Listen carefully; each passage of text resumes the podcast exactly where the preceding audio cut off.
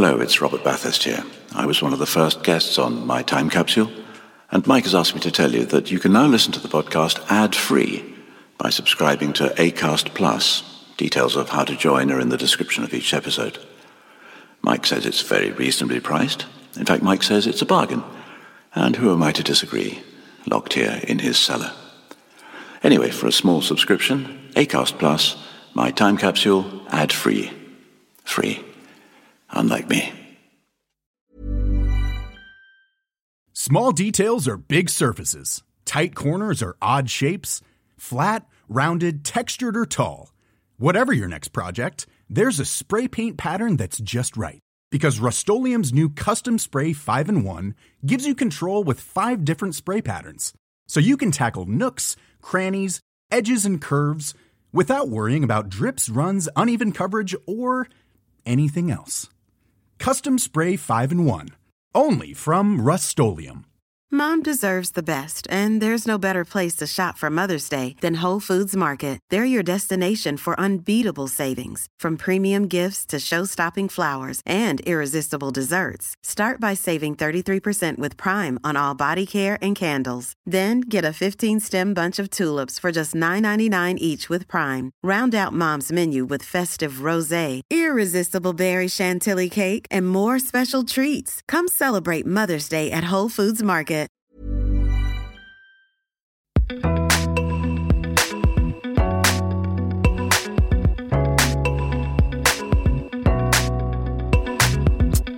Hello, and welcome to My Time Capsule.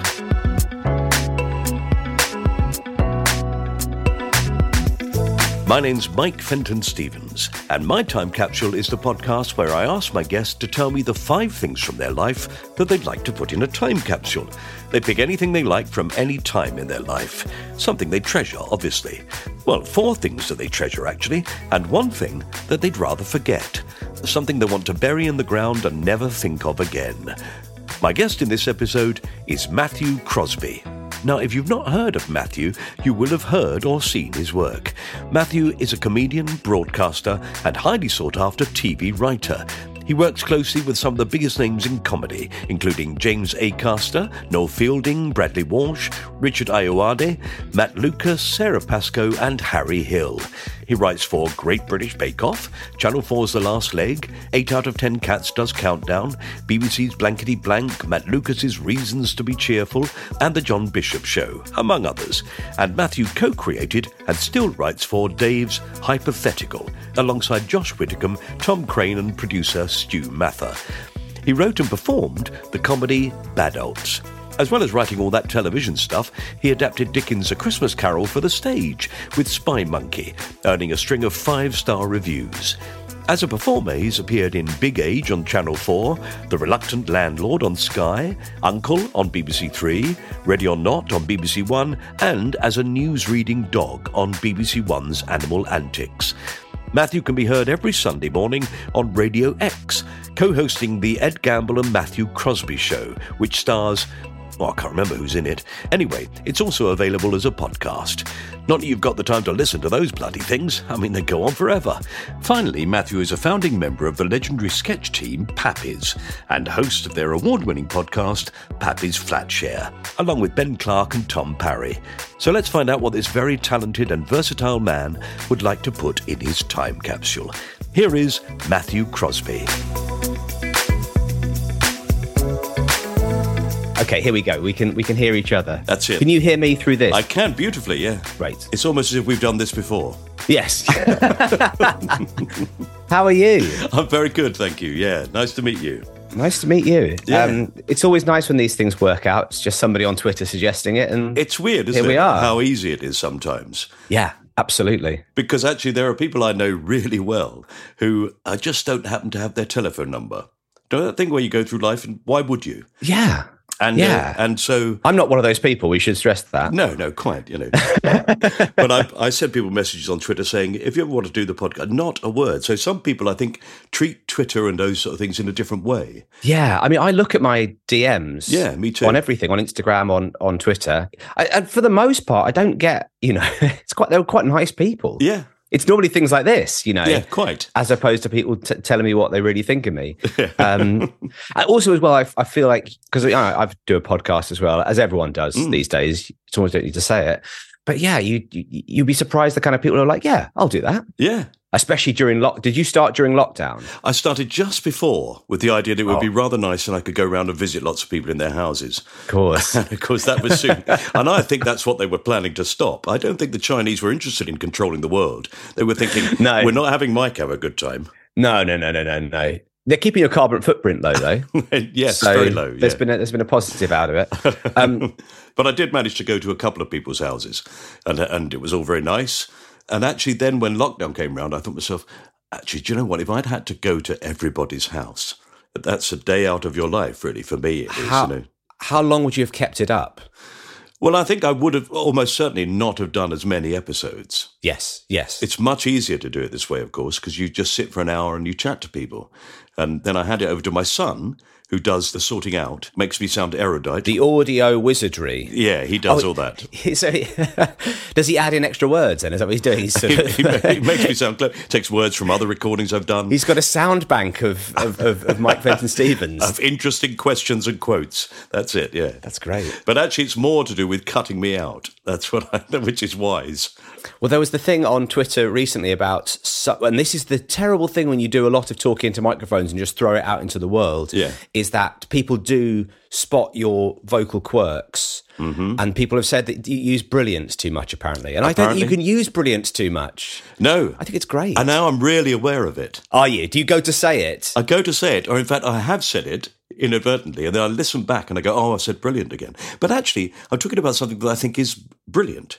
So it's it's difficult, isn't it? I think I say, and this may cause me problems. I think I say "wow" a lot, which I'm not sure that I said before I started doing podcasts. I didn't say "wow" to people because you know you would go "oh" or or just pull a face. Suddenly, you're aware that it needs to be vocal. So I sort of go "wow." I mean, I guess the alternative is that you don't say anything. Or fuck. Or Yeah. fucking hell. Fuck off. Fuck you. I mean, it could. Yeah, I think wow is. I mean, who can be? I I guess it's just spending a lot of time with a with a person in your ears. You you clock it, but who can be annoyed at wow? I don't know. Don't be annoyed at people being positive, guys. Come on. it was only one Enjoy person. it. It was one person suddenly decided to give us three stars. And, uh, and of course, you notice those immediately, don't you? Oh yeah, absolutely. He said, Really, really love this podcast. Just stop saying brilliant, will you? And I thought, oh, okay. Oh, oh yeah, God. it's one of those things. I, I've just found myself, and it's this is literally in the last two three weeks. And I know I shouldn't be saying this because it's not in my age bracket, but I've started saying wicked. and I like when I was when I was ten, I'd say wicked all the time because I was ten. I was allowed to say wicked, and it was you know 1990 when people were saying wicked. When it was wicked. When, it, when, when well, life obviously was wicked in 1990, but Yeah. um, but but now I find myself going to say it, and I get the w- bit out. Of, I'm going to I'm going to I'm going to switch to wow. I think because once the word's out your mouth, I go. I can't I can't be saying wicked. I'm 43. I have a sense of decorum. I don't think far off that age. I played a character in uh, The Legacy of Reggie Perrin. Oh yes, It's a great television series until basically Reggie Perrin died. So he wasn't in the legacy of Reggie Perrin. So the whole driving force behind the thing disappeared. Anyway, I played a new character that was introduced. It was a burnt out yuppie. Okay, okay. So basically, I had a, a, a long grey ponytail, and all I said was wicked. That was. Do you remember Reggie Perrin? I do remember Reggie Perrin. Yeah, yeah, of course. Leonard Rossiter. Yeah, And do you remember they had these characters used to say, "Oh, super, lovely, smashing," that's right. Yes, yes. and they added a wicked on the end, which was fine. So I go, "Su- super, lovely, smashing, wicked. I used to say at the end of it. well, it's easy to learn your lines, isn't it? Very easy, yeah, when it gets to the end of when everyone stopped talking, I guess just say wicked. yeah, absolutely. That must have been in the nineties, wasn't it? Yeah, I think wicked was definitely. I mean, I think I, I'm from Bromley, and obviously Bromley was one of the places where where jungle music. Uh, sort of sprung from. I don't know why. There's no jungles there, uh, but, but but it seemed like a lot of jungle music was being played in, in Bromley in sort of the early '90s, and there was a lot of wicked there. But I don't know why it's just suddenly crept back in. These things just creep back into your vernacular. Don't they just? Yeah. I think it's. I've got little kids, And it's funny how, and I don't know if they're getting this from us or from school, but it seems like they're obsessed with groovy. Groovy seems to be, and I mean, my, my daughter's very little. My daughter's uh, three and a half. My other daughter's 18 months and can barely say anything. but, you know, do I look groovy? When she puts her sunglasses on, do, you, do I look groovy, is what she says. And it must be from us saying, oh, you look groovy. That's my other catchphrase. That's annoying, isn't it? Honestly, I played a character in Only Fools and Horses who's. oh, that's right. Yeah, yeah. Uh, the Groovy Gang. Would you like a badge? I'll send it for your daughter. I think she'd love that. Yeah, yes, please. She could be yeah. a member of the Groovy Gang. She could be in the member of the Groovy Gang. She is actually a child, though. She's not a, an adult pretending to be a child. No. she's a she's a genuine child. As I think so. Yeah, Bromley. That's uh, that's David Bowie. It is. Yes. Yeah. Yeah, the source of all great music. I think probably. Absolutely. I- Well, I, I live in Beckenham now, which is all it's all David Bowie country. So he used to live backing onto Beckenham Place Park, Hmm? and there's a little sort of plaque explaining that he would run through the park to kind of escape the fans that would camp outside his house. Wow. If he had to leave and he didn't want There to you just said be, wow. be mobbed. There you go. I There, did a there it wow. is. Ah. It's a proper wow. But it's, I think that's a, that's a wow worthy uh, thing, Isn't it? They've also put the um, the zigzag, the uh, Aladdin Sane forehead zigzag on the pavement outside ZZ's. oh, fantastic. I don't know if ZZ's in Beckenham was a particular haunt of his, no. of a young Davy Jones. I don't know, but um, but yeah, they've got the Bowie Memorial in the Glades, you know, the mural. Um, yeah, a few a few interesting people from Bromley, H. G. Wells, Richmal Crompton. So you know, a few Charles Darwin. I think lived here. you, Dan Schreiber. Dan Schreiber, of course. Yeah, yeah, I see him in uh, in ZZ's quite a lot. Yeah, no, it's a lovely area. I did my very first serious play at the Beckenham Theatre Centre, which I think has just closed down, isn't it? I think they're selling it. That's right. Yeah, mm. well, it, it was sort of it was an, like an Amdram. It was, yeah. I was 16. A Christopher Fry play, a Phoenix Too Frequent, yeah. I wasn't very good in it. Obviously, I just stood there and I had to play a Roman centurion. So I, You said wicked at the end of every. if only. it might have livened it up a bit. But I think I probably looked good. I looked good in a Roman centurion's outfit. And I did that thing that uh, I'd seen Marlon Brando do. Because I thought, oh, it's serious acting. I better do something serious. So I, I drew a, a sort of a, a light line down the centre of my nose. Oh, which yes. is supposed to highlight it and also dark eyeshadow. And it made me look very brooding. But I think it probably made me look ridiculous. Yeah, like a glam rocker. Yeah. That's what you do, isn't it? When you first start out, you just borrow from everybody else, and you don't ever think, "Well, I'll borrow from somebody else who's sort of, you know, a couple of years ahead of me." You think, "Well, I'll, I'll shoot for the moon." I've, I've never really acted before, but I'll go for the greatest method actor Yep. that ever lived. And presumably, it was all just down to a big pencil line down the middle of the nose. It wasn't. That's all it was. And the review said, I wish he wouldn't mumble so much. Hopeless. Didn't Brando also have his lines, you know, like when he would perform, he'd have his lines like in the audience. There'd be someone like in the front row with cue cards for him. Yeah. So did you go for that as well? Did you sort of go the full? No, although I had the best piece of advice I've ever had. I had one rehearsal where the director said, Okay, I'm going to take my belt off. Now, this sounds as if it's all going wrong immediately. Yeah. Now, I'm going to take my belt off and I'm going to put it around you and make your arms stay by your side because you move your arms too much. That's I was moving my arms on every line. I was that's gesturing. really interesting. And it was absolutely, it's turned out to be one of the best pieces of direction I've ever had. How many shows did you do before you were able to lose the belt? People were going. So there's a guy over in the corner. He's dressed like a centurion. We know that he's got a line down the middle of his nose. You can't really explain What's that. that about? And and he's wearing a big belt around his uh, around his arms. The bondage play with the bloke who mumbles. Yes. What's that about? with the Adam Ant makeup. What's going on? yeah, my first sort of theatre experiences were at the Bromley Churchill, Right, which yeah. was uh, just just down the road from there. And in fact, now I'm able to take my daughter to see shows at the Bromley Churchill. It's quite exciting. Mm. It's really exciting to be able to sort of say, "Oh, now you can come and see things," and you know, hopefully she's going to think the theatre is as groovy as I think it is. Yeah. but yeah, it's exciting. So my, when I, the first stuff I ever wrote was performed at the studio in the in the Bromley Churchill. I Oh, remember thinking, brilliant. "This is I've done it. I've made it." Yeah, absolutely. I know. Well, I was brought up in Orpington, so actually I came. Oh, right. So, yeah, you're- I know it well. Yeah, I went to school in, in uh, Goddington Lane. Yeah, you were with St Olave's, weren't you? That's right. Yeah, yeah. Ah, yeah. Alongside Uh, Nish Kumar. I don't know if you ever had him on the podcast. I haven't, no, um, but uh, yes, I knew he was uh, an Olave's boy. Yeah. We used to play rugby against St Olave's and always get beaten. oh, I was appalling at rugby. Me too. But by the time they, I don't know if you had this, there was like A teams and B teams. Mm-hmm. But for one, I I don't know why. Presumably there was just enough to create a C team. Oh, no. So they decided to form a C team, and it really was the absolute dregs of the dregs. And I Mm. joined the C team. I don't know why. I mean, I was never. I, I hated sports. I was never very adept at it. But I guess they just were. You know, who was willing to come in on a Saturday and Yeah. do it? And I'd like to be involved. I just remember the day before, you know, Friday night in the fish and chip shop with my dad, and him tr- just basically trying to explain all the rules of rugby to me because I'd never really paid any attention at all. You, you've got to throw it behind you, and when you're in the scrum, this is how you. I think I was the I was the hooker, and I had no idea what that. No. I guess quite an quite an important position. well, yeah, but it's cruel. They tend to put, in those days, they would have put the little kid That was me. right in the middle of these two big fat blokes. Yeah, And you would have had to fight for the ball. It was not the best position. It was a very unpleasant experience all round. Yeah. Did you spend the whole time shouting, handball, handball?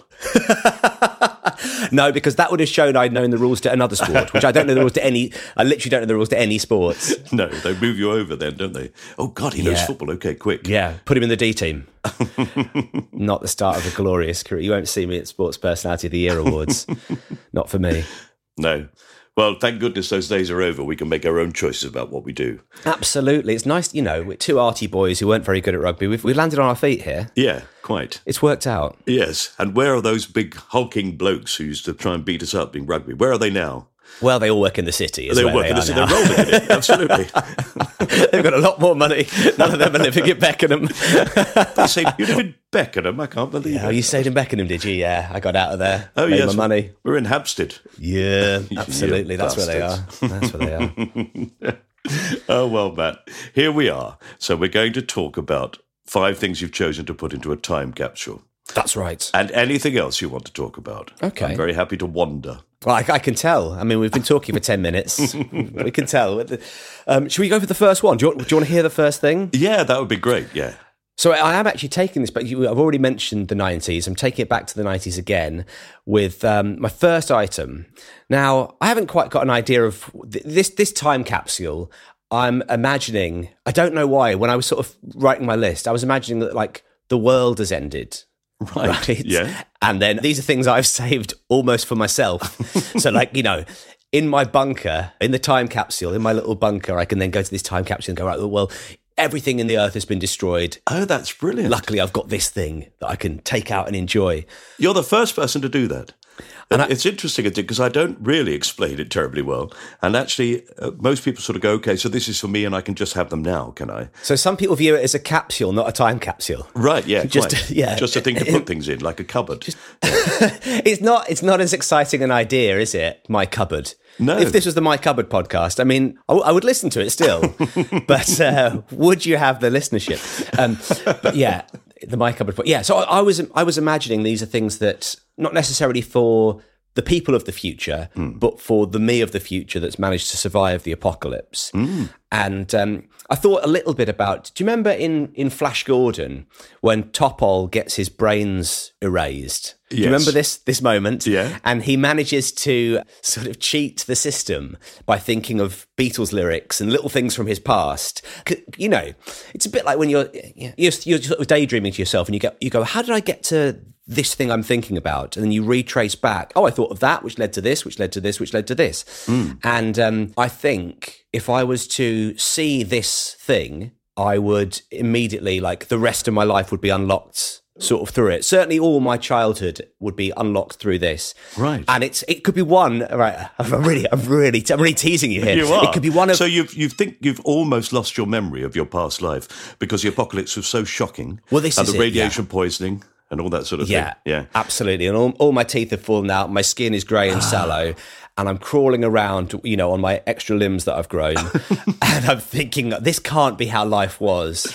And then I'll go back to this thing and I'll take it out and I'll go, oh, yes, ah. I remember the past. and I'm not going to pick a specific one, but it can be any copy of a music magazine or periodical released between 1990 and 1999. So you could be a melody maker, an NME, a hmm. Vox, a Select, a Q, any of those that was released between that that period. And you basically bought all of them. I had them all, and I, and one of my great, you know, I, I'm I'm a hoarder of things. I love to hang on to things, hmm. and when we last moved house, my wife said basically, you've got boxes of stuff that have moved. You know, we've been together. My wife and I've been together 15 years. They've been with you ever since. You barely ever look at them. Yes. Why do you carry box to house to house to house? As a result of these boxes, you know, we've had mice running around the house, you know, like because you've, you've put them all in a, in a corner and the, the mice have made it into a little nest. But they're always full of uh, old theatre stubs or uh, programs or, or magazines. And um, a lot of the magazines I had, I, I threw away. And I think p- part of why I hang on to so much stuff now is because I still have a memory my parents said basically you can't keep all your music magazines, you can't keep all your comics, you've just got to get rid of them. And I took them all down to um, just the recycling plants in a car park, in a, super, a supermarket car park, and I just chucked them all in away. And at the time, I remember thinking, this is fine. I'm clearing out some space. It's good to unclutter. And now, oh my goodness, what I wouldn't give. Honestly. I- And I, I, I sometimes, you know, sometimes I look them up on the internet and think, do I start buying them again? Yes, quite. for like a fiver each with three quid postage. You go, well, you can't do that. No. you can't go down that route No. um, because it's not even like you. You know, it's not even like somebody who's going, "Oh, I'm going to buy up all my old vinyl." Even though it's sort, it sort of is, you get the same sort of pleasure from it. But when I was a kid, I would buy every week. I'd get the Melody Maker, I'd get the NME. Every month, I'd get Vox Q Select. I'd get them all. I'd read them cover to cover not wishing to sound like an old man, but it was it was a different experience, obviously because it was a physical thing. Yeah. that you kind of go, well, that's that's all the music news that's available this week. Yeah. that's all you're going to find out. You you obviously you can you can listen to Radio One or whatever, and they might tell you a few extra things, but basically everything that you need to know mm. is in Melody Maker and it's in the NME. The other thing was you would read about these bands and they seemed incredibly exotic, and you couldn't listen to them. no, well you could, but you had to you you had to either go to a listening post Yes. in an HMV and go, "Oh, have you got this CD?" And they go, "Yes," and then you go and listen to it, or you'd or, or you'd have to take a chance and go, "Well, I've loved this interview with them so much, and I heard one single on on Steve Lamacq's show on Radio One, and I'm going to go and buy it." That's 10 quid as well. 10 quid. te- yeah, yes, sometimes ten pounds, thirteen pounds, and and I get my lunch money for school that I'm supposed to be spending on my school dinners, and I wouldn't, and I get my lunch money for the week. And Monday was the day that all the uh, the records came out. So me and my friends would go into HMV after school, and we just wouldn't eat during the during the week. Massive breakfast in the morning, just the biggest breakfast you could have at home. As soon as you got in, enormous, enormous tea. Starve oh, yourself all the way through the day. Maybe have like a dairy milk or something just for the energy to keep the energy up. and hence the image of a goth emerged. absolutely, absolutely. These pale, one-looking kids. We're not miserable because we listen to Nirvana. We're miserable because our blood sugar is so low. That's the reason we look like this. yep. but I was I was just obsessed, and there was something so exciting about the way that they wrote about music. You know, they were. I mean, I, I imagine when I was sort of reading it, so at my peak, sort of 16, 17, that kind of age, the journalists were probably only two or three years older than me, hmm. writing about it. So they were kind of they were me, and they were so excited about this music. And a few years ago, maybe ten years ago, when I was on tour with the sketch team I was I'm a part of Pappy's, we were on tour. It was just before the NME became a free publication and then basically sort of disappeared. Um, I started buying the NME again and reading about these bands, and they they they still wrote about bands in the same kind of breathless way. and so I'd be like, oh, this is great. Music is still really vibrant and exciting, and I would read these articles about these bands, and then obviously.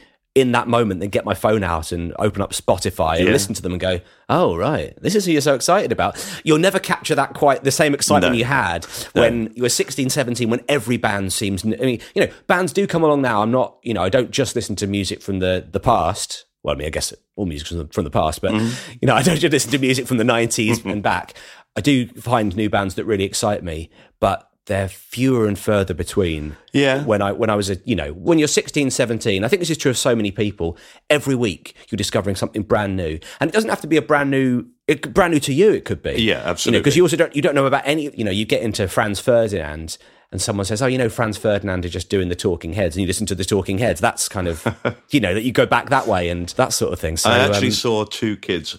I went on a bus with my grandson the other week, and there were two schoolboys sitting in front of me, and they were doing that thing I didn't think kids did anymore, where they share a headphone. oh wow, So you have yeah. half each. I know.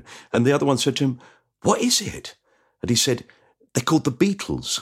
No, Yeah, really. And I thought, Oh, I wish I'd filmed that. if you put that in a film, You wouldn't believe it, would you? You'd go like, That's "Come Richard on." Curtis going mad. That's it? that really is, isn't it? That's really hokey territory.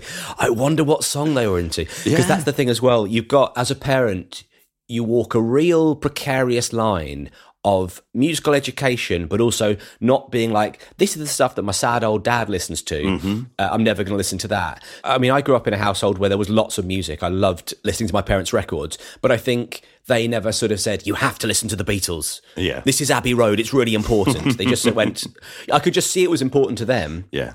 and therefore but like yeah my daughter now that's that's been her kind of entry point into listening to stuff that isn't uh, mr tumble's nursery rhymes is um is the beatles and it's really strange how some songs she goes yes absolutely 100% she loves obla di obla da which i know is possibly the least popular beatles song of all time but i loved that as a kid so i've got a real soft spot for it Yeah, but that's also that's a great transition from Mr. Tumble's nursery rhymes. Well, so many of Paul's songs, you know, like uh, John called them granny music, didn't he? And it is, but it's not just granny music; it's kids' music. A lot of those songs do Yeah. sound like kids' songs. You know, when I'm 64, and and even Lovely Rita, he had that real he, Penny Lane. These are bouncy, catchy songs. That you can hear immediately, and when I was playing Penny Lane, my daughter could sing it. A couple of days, oh my goodness, what was the what was the song she sang me? She said, "I want to sing you a song." Oh my goodness! And it was um oh yeah, it's, it's um close your eyes and I'll kiss you tomorrow. I'll miss you. Uh, All my loving. And my God. I, I, I said, "Where have you heard that?" And she said, "Oh, you you played it in the car on the way to swimming." And swimming was three weeks ago, so she'd heard it three weeks ago once. And then was word perfect on it three weeks later. I go, that's the. And it had stuck. Yeah. I mean, a lot of people would go, my child's bright. I'm going, that's the power of the Beatles. but it's a kind of, it's, it's, you know, it's a 50 50 split. Yeah. But that's it. You don't want to be the parent who goes, listen to this because this is really great. And then, you know, No. But it's great though, isn't it? That thing that with the Beatles where my favourite example of it is the John Lennon putting the barb in, that element of the Beatles. And my favourite is um, I have to admit it's getting better. It's getting better all the time. Can't get much, worse. Yeah, yeah. Absolutely. Well, That's it. That's why they were so brilliant together. Absolutely. Because Paul was the cheery, chirpy, come on, let's do this. come on, guys, let's let's stay together. Let's let's write some songs. Let's tour again. Let's just not tell people and turn up in pubs and play. Fuck off, Paul. Yeah, That- that's what they that. did at the end, wasn't it? Yeah. Yeah, yeah, of course. Oh, and um, and that's kind of what basically what Paul does now, isn't it? You know, the day before Glastonbury, Mm-hmm. showing up in a little pub and going, "Here's the set I'm going to do at Glastonbury tomorrow." Yeah. You know, I wonder if anyone will recognise me. but I think uh, while we've been chatting, I've been looking on eBay, and amazingly, I've I've found some bloke here says that in the late nineties he found in a recycling place my old stash. an enormous pile. oh no! of- Name your price. uh, it says do it. it says um, starting bids ten grand. Yeah, right. Yeah. Yeah, I do have two little kids. Come on, be lenient. oh, I, I mean, If I'd, only. I'd love it. But but sometimes, occasionally now, people will. I follow a lot of Twitter accounts that are like sort of you know Britpop memories and those those kind of accounts. And occasionally they'll post like this is the singles page from the NME from 1997. Hmm. And I some of the singles I really really remember and I own. Some of them I've got no memory of at all. But I just I lose myself in those pages. Hmm. And uh, I actually got to I got to write for the NME Right. once. I got to review the singles. And um, I realised it's I, I don't have it in me. Ah. I don't have it because I think I don't know if you've ever been asked to be a critic, but if you're a creative, it's quite a hard thing to do because you know the process. Yeah.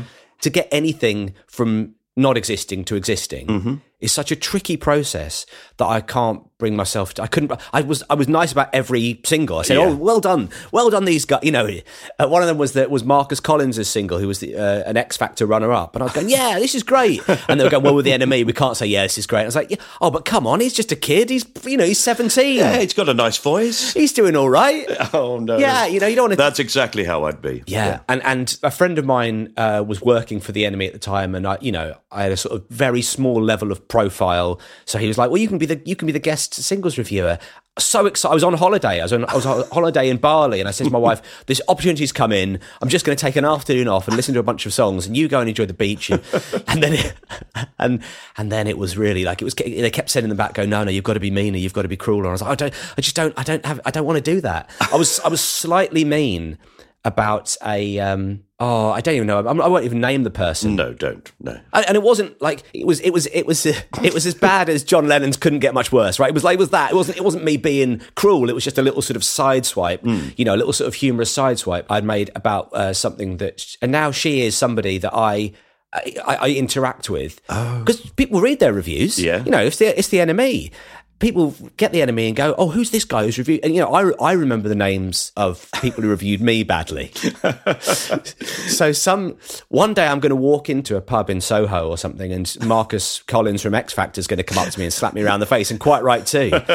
I deserve I deserve that pint in my mush, Marcus. And you can say, it's not my fault. It's the editor of the NME who also wrote that three star review for Mike because he hates the word brilliant. he can't stand the word brilliant. if you went rubbish all the time, he'd love it. He He'd loves absolutely that. love it. Five stars. That's the enemy. Five stars. Yes. All right. Well, okay. That's the first thing that's going to get you surviving after the apocalypse. I hope there's some food in there. Well, Okay. So what's next? the ne- the next thing is actually is a is a beverage. So it's not food, Ah. No. But uh, it's some sort of sustenance, and it's decaf coffee. It's instant decaf coffee. Okay. Yes. now, when I tell people that I drink decaf coffee, it's not always the most popular. You know, I, I- people seem to take it as an affront to them, the coffee drinkers, the caffeinated people. I never really drink caffeinated coffee. I sort of gave it up about five years ago, and I've never looked back. Uh, for any reason, was it making you feel unwell? It was making me feel incredibly anxious, but I didn't realize that's what it was. Right. Yeah. And also, as well, I was sort of, I was getting quite reliant on it. you know, this isn't a, this is like, you know, a confessional to the Daily Star. You know, my my caffeinated hell.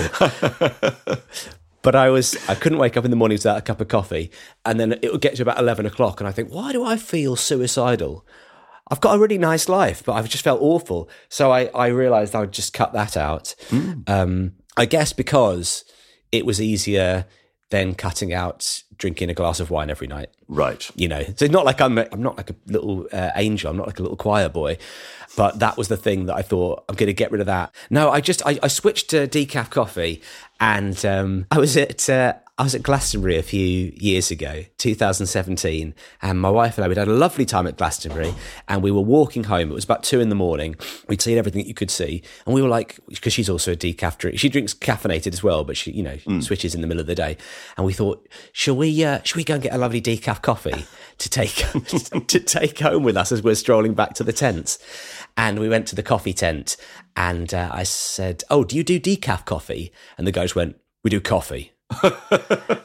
and I thought, "Oh yeah." Decaf coffee, especially instant, co- I- it's instant coffee that I drink. Mm. It's decaf coffee. It's black decaf coffee. It's not even got any milk in it.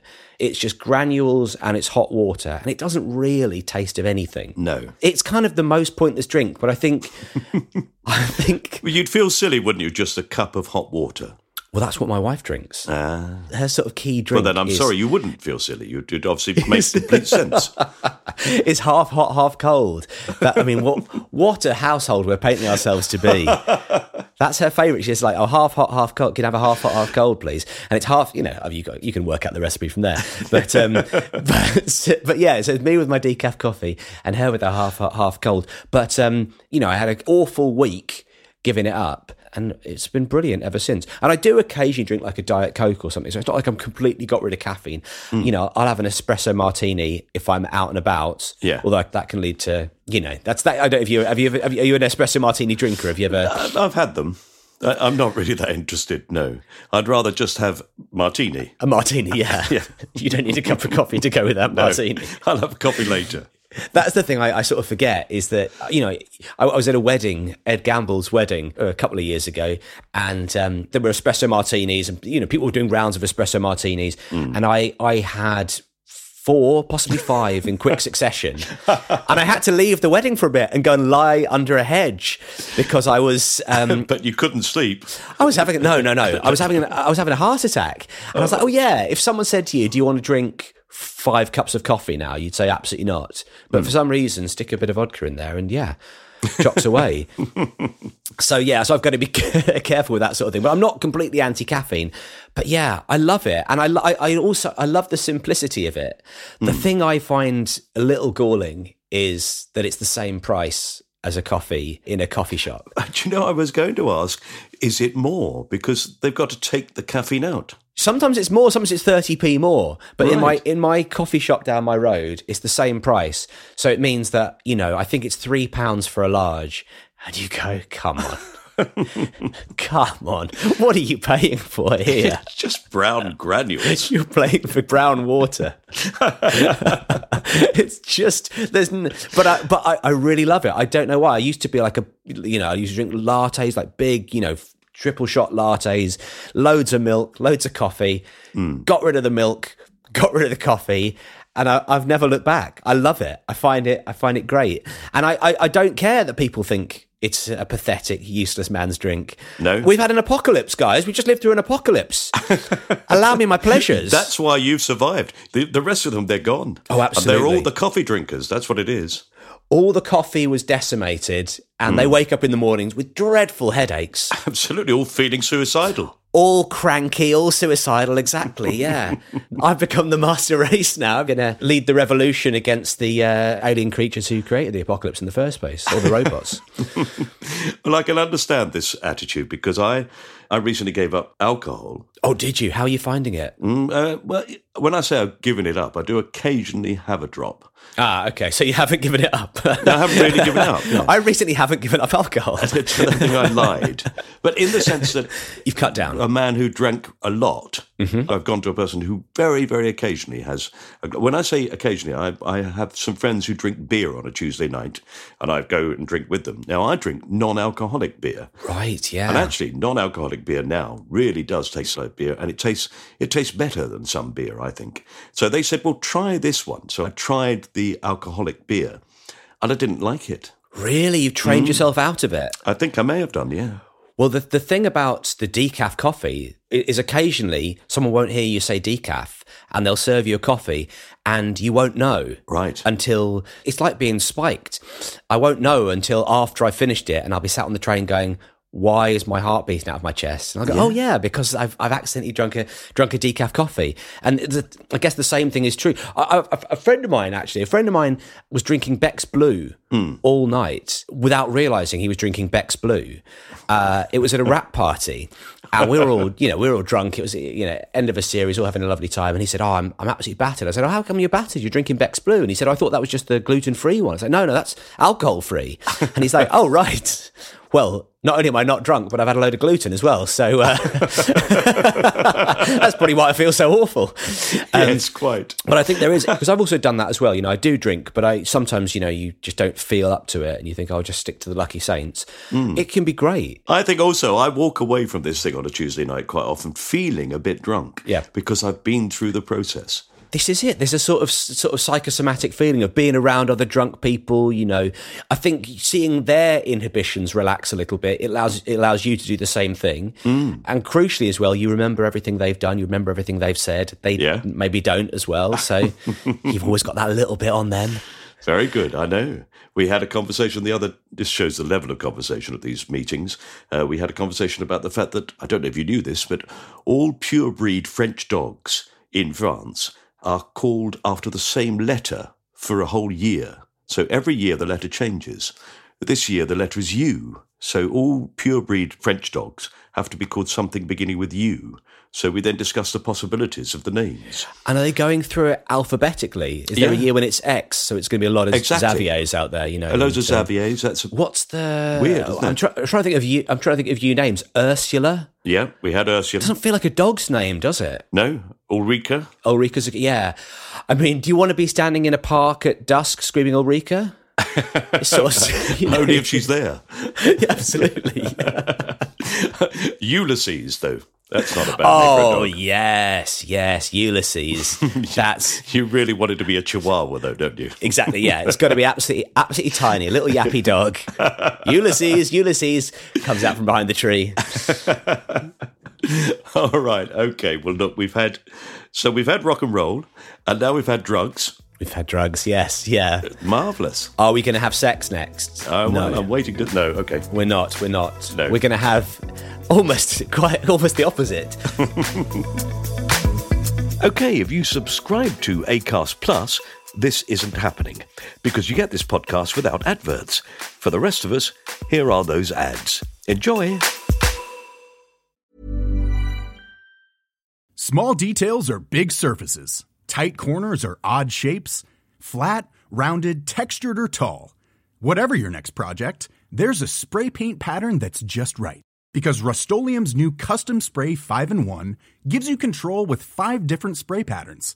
So you can tackle nooks, crannies, edges, and curves without worrying about drips, runs, uneven coverage, or anything else. Custom Spray 5 in 1.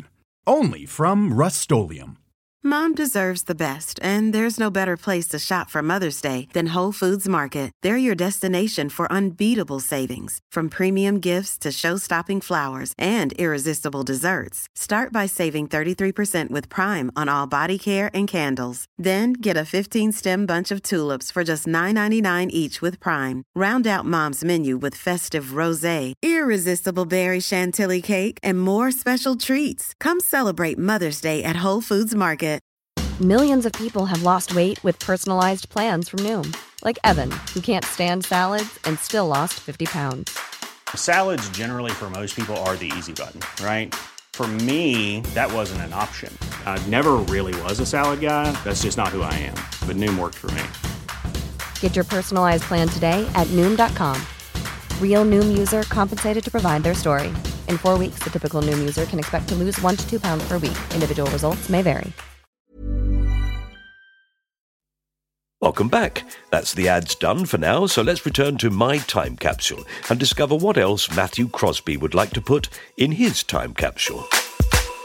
Now I'm just I'm imagining this time capsule. Well, we sort of I guess the, the size of the time capsule has to kind of fluctuate a little bit, but um, this is a, a big supermarket after nine p.m. There's something I really love about about doing the big shop late in the evening. yes.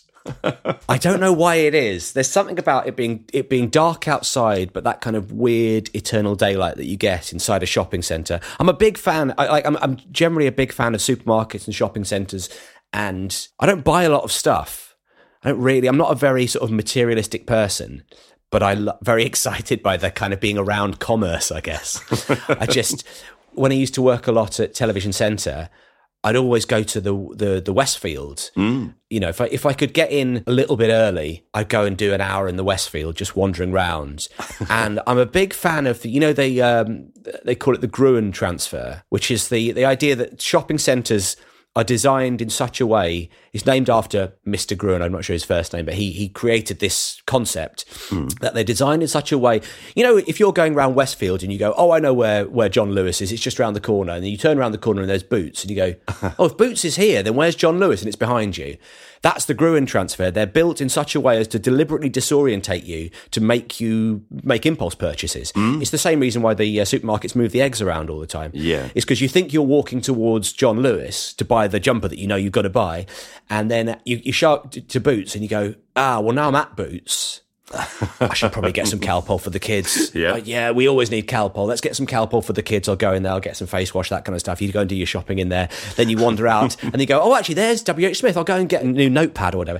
And so it, it, it it's deliberately designed in a way to disorientate you. And John Lewis is furious because by the time you get there, you run out of money. Is that, that's it, yeah. And nobody ever buys anything. They've just got carrying loads of shopping bags with WH Smith and boots. It's The truth is, there is no John Lewis. John Lewis is a patsy. There was no, there was never a John Lewis in this shopping centre anyway. It's just the promise of John Lewis. The arrows pointing in different directions that all say John Lewis. People are always trying to find the John Lewis. They end up in Five Guys. But I, Yeah. I love that feeling, and I, I, there's something about it's something about like if we finished our dinner And then uh, my wife Charlie says, "Oh, by the way, we need to get nappies tomorrow." I go, "We could get nappies tomorrow, or I could get in the car right now and drive to the 24-hour Tesco, and I could have a little wander around there, and I could get the nappies. But also, I also just love." You know, like all human life is there in a supermarket after 9 p.m. It feels like, you know, during the day, you kind of get people's story. Their story is kind of very clear. Mm. Oh, you're pushing your kid around, you're a parent, you're on maternity leave, you're on paternity leave. I see what you're about. I know why you're here. You guys are students because there's three of you and you're all, you know, looking at a list and stuff like, you know, I, I, I kind of get that.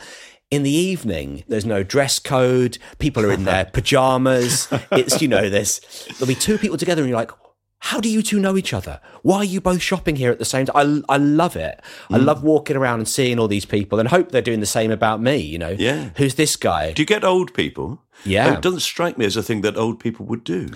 it's quieter. So Mm-hmm. you do get old people. I guess there must be people who are like, well, I'll get there. Also, as well, there's often a mad rush on the discounted foods. it's the end of the day, course, yeah. you know. So there's the, the, the, the yellow labels come out in force. If you're willing to, if you're willing to show up at nine, you know, nine p.m.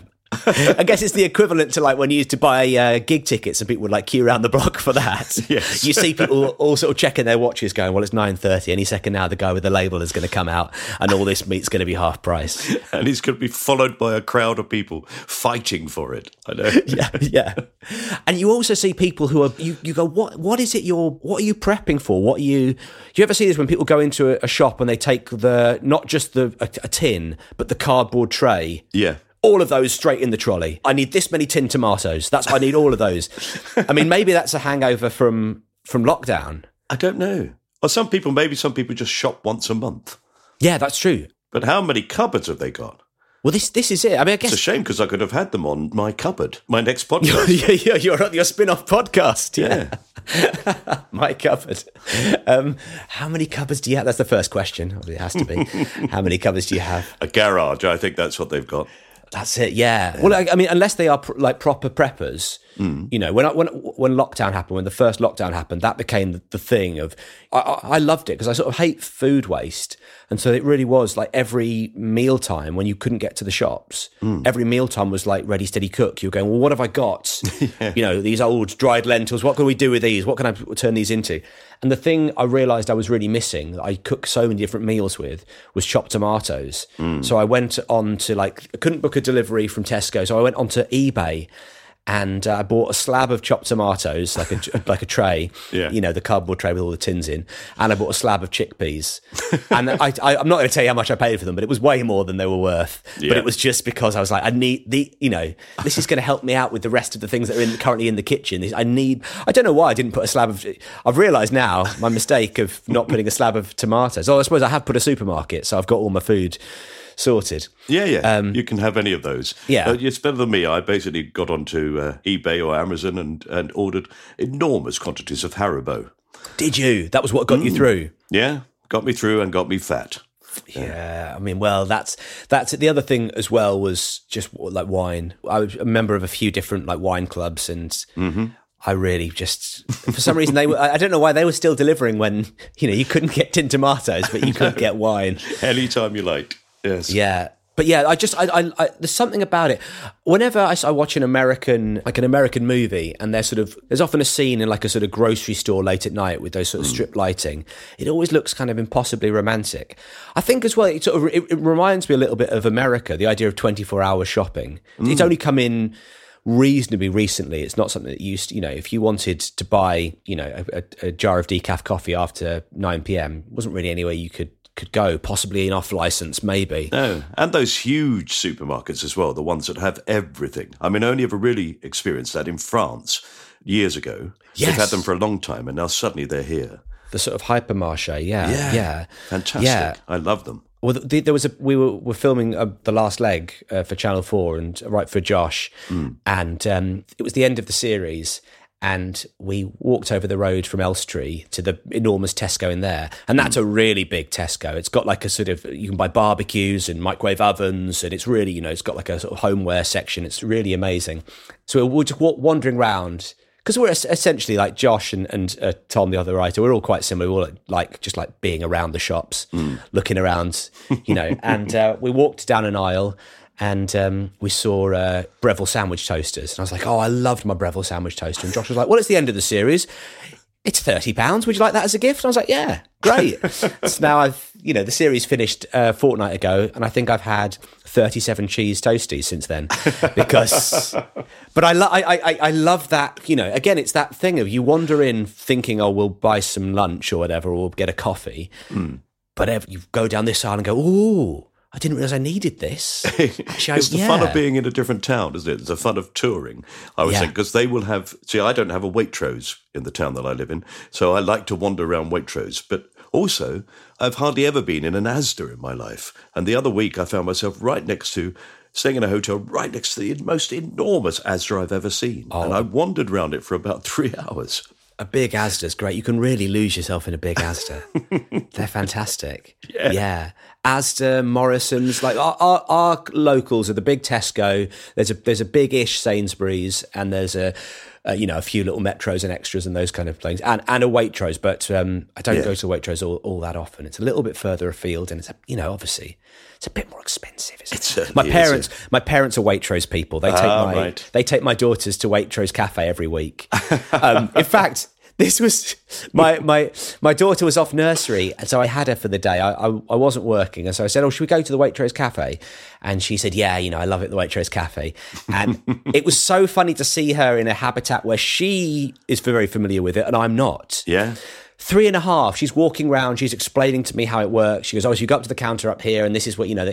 That's all the stuff you can buy." And then she turned to me and she said, "And this place does the best cheese sandwich in town." And I was like, "In town? Where else have you been? You have cheese sandwiches at home or there? That's the only two other places you have cheese sandwiches." I mean, we had the cheese sandwiches; they were very good. But I love the fact she's like, "This is the listen. I'll I'll show you." It was very kind of you know, it was very good fellas. You know, there's a, a separate entrance that we use. You you know, you won't know waving to all the staff. Well, your parents are better grandparents than me because all my grandchildren have been taught the joys of a greasy spoon. Oh, that's great. I think they're probably a little bit young to enjoy that just yet. How old are your grandkids? Uh, between 10 and 5. Yes. Ah, okay, right. Yeah. So yeah, yeah. You know what? Not far off the greasy spoon. They just, I mean, they're just kids are very fussy eaters. Even like the, the the thing I find, which is mad about having kids, is that you have to try and convince them to eat the stuff that if you ate it, you'd be feeling guilty. You're like, please eat your fish fingers. Please eat your macaroni cheese. Finish your chips. Yeah, finish your chips exactly. You can't get down from the table. You can't have a, a, a chocolate custard until you've eaten your Birds Eye potato waffle. And it's like that would be my, my, my dream meal to have that.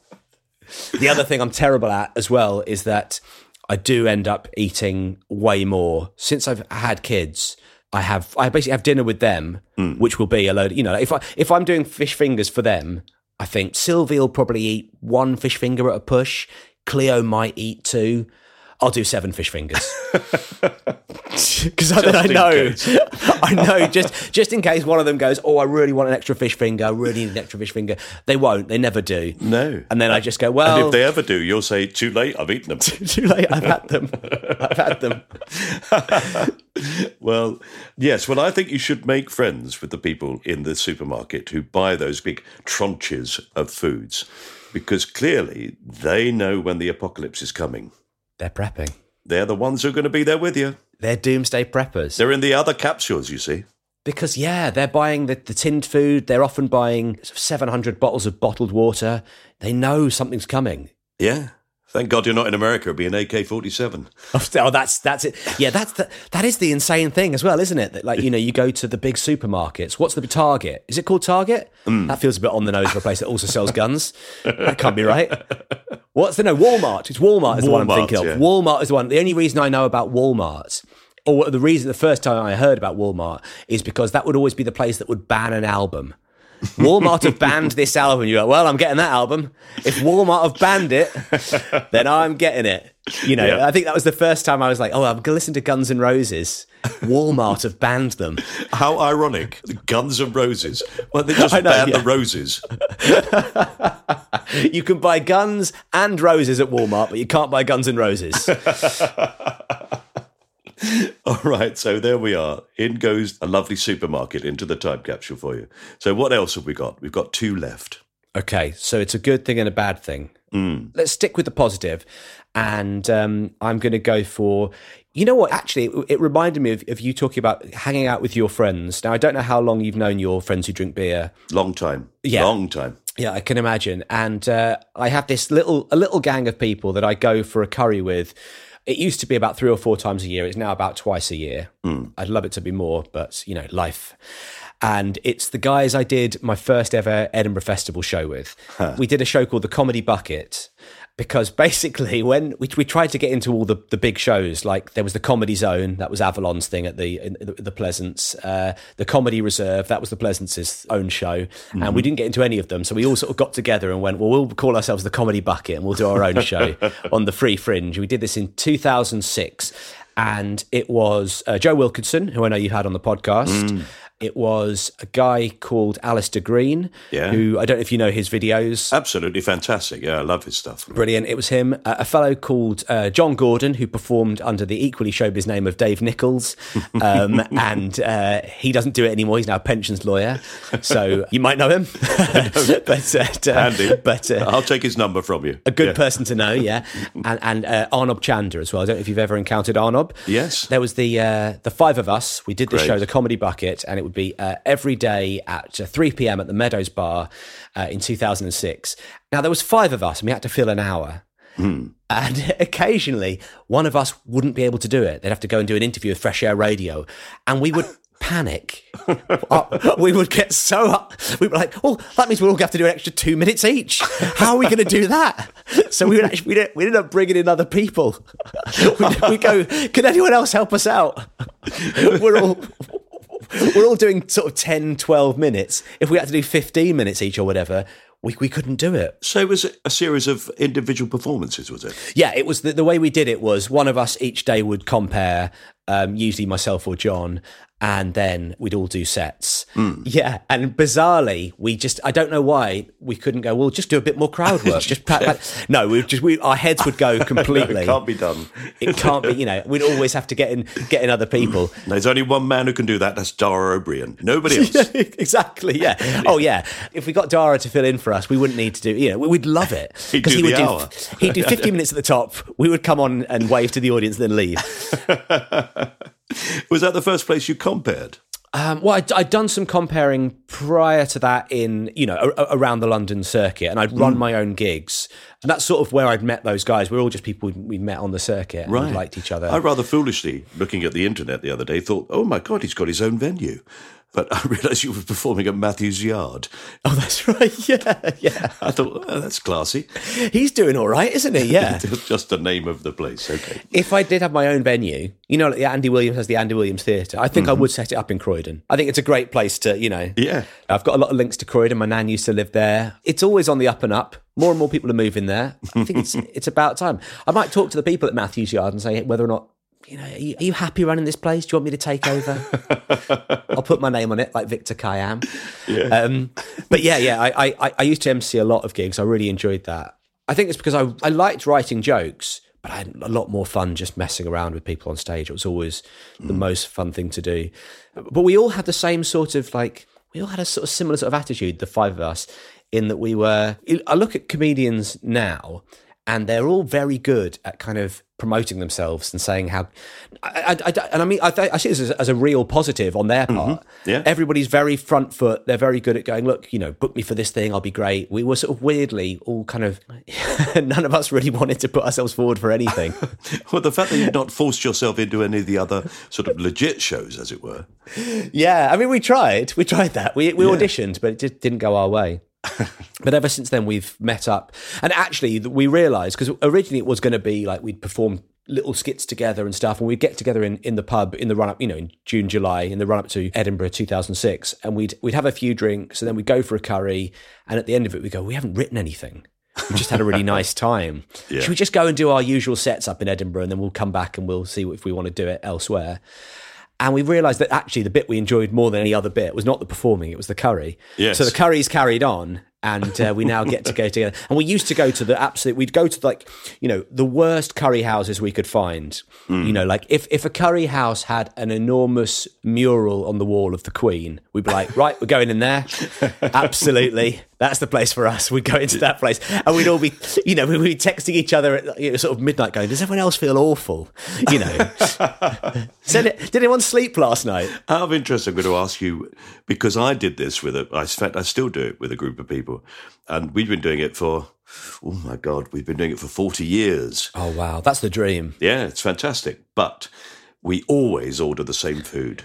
Do you? Um, we look through the menu and go, oh, look at that. Oh, that's, oh, wow. Look, oh, they've got a lamb thingy bob. Oh, I wonder what that is. That's good. And then the people come along and they say, what would you like? And I go, uh, a chicken biryani, please. And absolutely without fail. And then somebody at the end says, do you have any cucumber raita? And then we all go under our breaths, cucumber. Cucumber raita. We've been doing that for 40 years. God, how dull are we? No, but that's that's exactly it. That's what I, I love about this. Um, we don't have the same curry every time because we try and mix it up to different curry houses, but we do tell all the same stories, all the same jokes, all the same stories.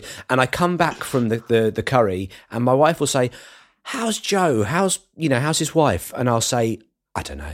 Yeah. We just didn't talk about that." And it's like, "Oh, how's Al? Is Al seeing anybody?" No idea. Absolutely no. I couldn't. I couldn't tell you because we tell stories basically about the you know the the first four or five years of us all doing stand up. Hmm. So we tell all the same stories to each other. You know, Joe will say, "Oh, did not even no, not even tell that one," but just he'll say a word, and then we'll know. Oh, well, we're going to hear this story again. We're gonna, and we're, t- we're not telling it to. There's no new person who gets brought in at any point. We're just telling the story that all of us know. Any one of us could tell it. We all live through it, but we tell these tell these stories. I just admire the additions. That was nice. Yeah, I like that Yeah. little twist you put in get there. Very good. Oh, that would suggest we were, we were getting better, which you know we never we never do. We never no embellishments. Exactly as we you know the way we wrote it back in 2006. That's where we're doing it. Um, but also it'll, it'll always start with Arnab will inevitably not be the first person there. So there'll be a few people in the pub, and he will show up and he'll come over to the table as if he um, recognizes us. So that'll be his, and he'll come over and he'll go. Sorry, I've just got to ask: Are you guys stand-ups? And also, basically, none of us do stand-up anymore at all. Like we've all done it, but none of us really do it anymore. And he goes, "Guys, are you guys stand-ups? Because I'm a stand-up as well." And like that will be his. And every single time, it always makes us laugh. And you know, but I, I, I I love that. I love, and in a way, it is in itself a time capsule mm. because we are just behaving exactly as we did the first time we sat down to try and write this stupid show in 2006. All the same characters, you know, very, very rarely do we talk about something new. Occasionally, there'll be a bit of, you know, gossip from the circuit that we'll, we'll talk about, but not really. Mainly it's just telling, you know, stories about bad laughing horse gigs mm. from, you know, 2007, which I love. I love it. So, yeah, so I, I, I would put the bucket curry in. Fantastic. The fact that it's called the bucket curry as well. There's something just absolutely disgusting about the sound of it. When's the next bucket curry? We've got to have a bucket curry before Christmas. I mean, the, the reason we don't order the same thing is because we are still going through that period of life where we are starting to give things up and not. So, like, initially, um, the first thing that went was a load of us stopped eating meat. Right. Occasionally, someone will order like one meat thing, but mm. we kind of all share the curry, so it'll all be there'll be no meat in there. And Joe doesn't drink anymore, so the booze has gone. And occasionally, people go, "Yeah, if you're not drinking, I won't." It used to be like we used to get. So I remember we went to a curry house. It was a curry house. It's it's by Victoria Station. It's downstairs in quite a sort of one of those hotels that you go. This this looks incredibly posh if you don't live in London. Huge expensive to stay in, I imagine, but actually looks quite naff. There was a curry house below there, and we went there once, and it was so bad. It was awful and really expensive, really expensive, and the food was terrible. But we drank so much during the night that a couple of months later we went, Where should we go again? We all went, Oh, that place was nice, wasn't it? We'd completely forgotten. And it was only once we sat down and we started ordering and we said, Oh, do you do poppadoms? No, we don't do poppadoms. We do this other thing, which is a bit like poppadoms that isn't poppadoms. And we were like, Oh, no. We've come back to the same place. this is that terrible place. that was absolutely appalling. Yeah. Yeah, the place that thinks it's posh. Yeah. And thinks they can charge you a lot of money. Yeah, but any hotel that basically has a curry house underneath it, it's not the Savoy, is it? No. no. but but you know, we should have realised that the first time. The second time, I don't know what we were thinking. But no, I, I, I adore those guys, and I, I love hanging out with them. And um, yeah, and and and so it is nice to catch up. It is sort of seeing where they're at without ever learning anything about them. Yeah. Yeah, but we're all jealous of you. The whole listenership are all going, I wish I went to Bucket Curries. How fantastic. I don't know. It's incredibly boring if you don't know a sort of five or six people who did a lot of Laughing Horse gigs. Yeah, but the first time you go, these are great stories. These are amazing. Yeah, yeah. It's the longest running show in town. It's basically it's been going as long as the Mousetrap. Really, it's just you know, never changed a word. Uh, brilliant. Same cast, everything. Oh, I've just said brilliant. Finally, I've said it at last. Oh, well done. No, I think I think you deserve it. You've earned it. No, but that is brilliant. That's a brilliant thing to put in. Well done. All right, so all we've got to do is put in something that you'd like to forget, really. Yes. Mm. Now, we talked about decaf coffee. Mm. So this is kind of adjacent to that. The thing I want to get rid of is making someone else a cup of tea. Every aspect of that I don't care for. I'm not a tea drinker myself. Also, I think there's this real sort of thing with people who drink coffee, coffee culture of coffee snobbery. People talk about coffee snobbery. It's an accepted trope. Hmm. In my experience, there is way more tea snobbery. And I think tea is much, much easier to get wrong Yeah. for a person. First time I, ha- I ever made a cup of tea for Ellis James. You know Ellis, don't you? You know Ellis James. Hmm. Yeah, yeah. He, he took one look at it and he just said, Well, let's just throw this away, shall we? And poured the whole thing down the sink because it wasn't strong enough. It wasn't, I mean, I, I don't drink tea anymore. It wasn't Welsh enough. That's what he It was wasn't. Welsh enough, exactly. It wasn't. Mm. It didn't have that David Dickinson complexion that he he craved from a cup of tea, and you know, it couldn't. I was like, we stick an extra bag in. He's like, no, it's going down the sink. You know, obviously, my my drink of choice is one spoon, some hot water, done. You can't mess it up, right? No. The measurement is a teaspoon. The water is just as much as will fit in the mug. You can't get it wrong. There's no, the color is always the same. Whereas a tea, you know, you need a Dulux color chart to work out what it is that people want Yes. from their tea. Also, increasingly now, a lot of my social interactions are kind of like play dates. Right. Right, Yeah. play dates with other parents, people I don't know that well, but we happen to have kids exactly the same age. And my wife and I will invite these people round and we'll make it very clear that this is a play date where the parents can have a glass of wine, right? We'll make you know, I'll have a beer in my hand, she will have a glass of rosé. Uh, what do you guys fancy? Inevitably, one of the parents will go, "Or can I just have a cup of tea?" And you go, "No, you can't, because a glass of wine I can do like that. Yes. Ready, it's done, it's sorted. A cup of tea means me going away from the, the chat, going off into the kitchen. I've got to boil a kettle. I've then got to work out how it is that you like it, Yes. and probably get that wrong. Insult you by asking if you have sugar and get the Yeah, reaction of, no, I don't take sugar. Yeah, ex- exactly. Yeah, Oh. or here, sweet enough already. You know, all of that kind of nonsense. Now, do you have any flavoured teas? What? No, I've got a flavoured tea. It's flavoured like red wine. Yes. Do you know the question that a lot of people ask, and I haven't the faintest idea what they're talking about, and it really it gets on my nerves enormously, and I don't know why. Is people say, "Do you have Luarca tea?" Oh, I've never heard that. What is Loaka tea? It's I don't know. It's like a red bush, that sort of thing. It's Right. I think. But I've got a friend who asks, always asks, "Do you have Luarca tea?" And I go, "No, no. I've got PG tips, or you know, I've got Sainsbury's tea." Do you know what? I have a feeling you saying that has sent a little bit of a chill up my spine because I feel like that's the reaction I get quite a lot when I say, "Do you have decaf coffee?" I feel like it's not as posh. It's not as posh as Luarca tea, but it's this. I, the way you became that character of going, no. If I said to someone, "Do you have decaf coffee?" No, I actually carry my own decaf now. Very sensible. I've got a little child's beaker. I've got a little child's. I took it away from one of my kids. That's one of the beakers is just full of decaf coffee, and that's how I transport it around. I worked with a with a, a writer, and this is a very smart move as well. He carries an envelope full of chili flakes. Everywhere he goes, he's got an envelope full of chili flakes because he's often you're often on set. The food is not as flavoursome as you would like it to be. What can't be improved with a little sprinkling of chili flakes? So he's and I don't know why he keeps it in an envelope. I don't know why he can't keep a little tiny jar of chili flakes, but it's an envelope. So that's what it is. And he takes his envelope out and he sprinkles his chili flakes on. He folds his envelope back up and puts it almost like a sort of wrap of drugs. I guess it would be. You know, like. uh, just straight in. I'll just snort it. It's all right. exactly. Yeah, that'll get me through the afternoon. But, um, but tea is a minefield, I think. I You're can't absolutely stand a it. minefield. Everybody has it a slightly different way. Some people can you put the. I know people. Some people say put the milk in first. And you go, but then the tea won't come out of the tea bag properly. Or then my wife has tea where she says just touch the water with the tea. So you put it in uh, straight out. oh, And I every time I do it, I think I wonder if I ought to keep this tea bag because it's basically reusable. it's not been used at all. Yeah. And but it's a tiny, tiny amount, almost just colour the water. So she's almost drinking hot water herself, and she's almost having. she's- has she tried half hot, half cold? She might love it. I- I'm going to suggest it. Definitely. got to get her onto the half hot, half cold. um, the other thing as well is I am always delighted when a, a tradesperson comes around the house or someone, you know, handyman or whatever. If they say no, I'm delighted. I always ask, of course, I ask, Yes. but I just, I don't, I, I just can't be bothered. You know, I've got my day to get on with. You've got your day to get on with. Hmm. You can survive without a cup of tea, can't you?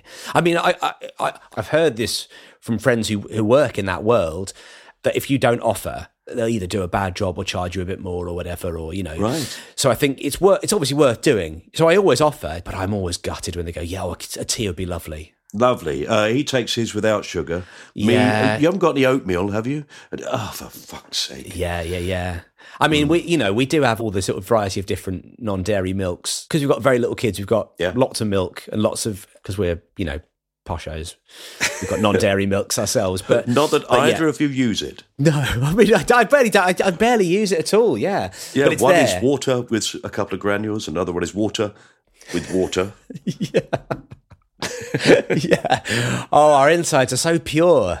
That's not true. My wife does drink a lot of coffee with oat milk, actually, but uh, but still, I can't stand it. I'm always delighted when we we were having our house painted during COVID, and um, the painters were absolutely brilliant. The the company we use were absolutely fantastic because they had all their own stuff. They were like, because it's COVID, we can't be asking you to make us a cup of tea. So they they would show up, they would have their own kettle, they'd have their own tea bags, they'd bring bottled water to make the tea with, and um, it was great. I just loved it. So I didn't even have to keep popping down during the day to go, oh, you all right, guys? You need anything? You know, they were just, they were all sorted. And I'm not, you know, if they said, oh, yeah, just make make me a black decaf coffee, I'd be fine with it. And not just it's my drink. If they all said, oh, just, yeah, just instant coffee's fine. We'll have instant coffee. That's great. Something about tea. It's a re- it takes a while as well. It's just a faff and I can't be bothered with it. Yeah, we've never really lost the tea ceremony, have we? No. Oh, which I, I, I totally, you know, if you're going to sit down and have a high tea, I, I hmm? went for a high tea recently. I, I loved it. It was fantastic. But that's, did I love the tea as much as I loved the glass of champagne and the cakes? No. But I enjoyed the fact that it was, we had the time. It's something Yeah. about that, yeah, it's, it, I think that's what it is. It's something about the time it takes. It feels like it's a waste of time. All you're going to get at the end of it is a cup of tea. Especially when it keeps you away from the wine. Absolutely. Just have a glass of wine, for goodness sake. Goodness We've got sake. non alcoholic beer. Have a non alcoholic beer. I'm not asking you to get hammered. We're, we're looking after kids. I'm just saying, view the mood of the room, right? If I'm drinking a beer and my wife's drinking a beer, then just have a beer, have a glass of wine. Just stop being such a square, be a bit more groovy. Come on. you know, this is brilliant. This could be wicked. Come on, it's just wicked. oh, fantastic. Well, I have had a really groovy time. It's been wow, it's been brilliant, and uh, it's been lovely to talk to you. It's been absolutely wicked. Thanks, Mike. You have been listening to My Time Capsule with me, Mike Fenton Stevens, and my guest, Matthew Crosby. I had fun, so I hope you had a similar experience. If you did, then it might be a good idea to subscribe to this podcast, possibly on Acast Plus, where for a small monthly fee you'll get the podcast without ads, or just click on subscribe, and the podcast provider you like best will send you all new episodes as they're released. Right, before we part, could I ask you to favour us with a rating? Hopefully, five stars, and maybe a short review to let others know how much you enjoyed it and what they might expect if they listen.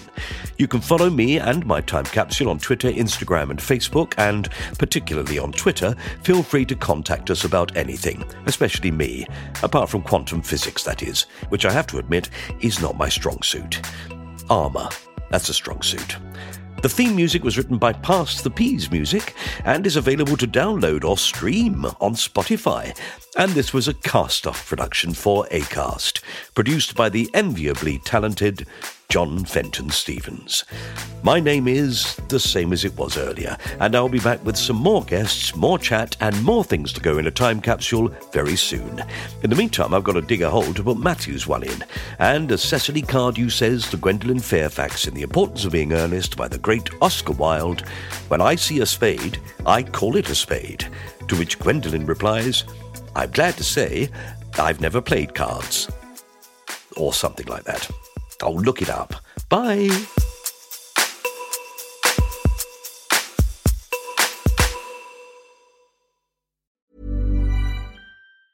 Hey, it's Danny Pellegrino from Everything Iconic.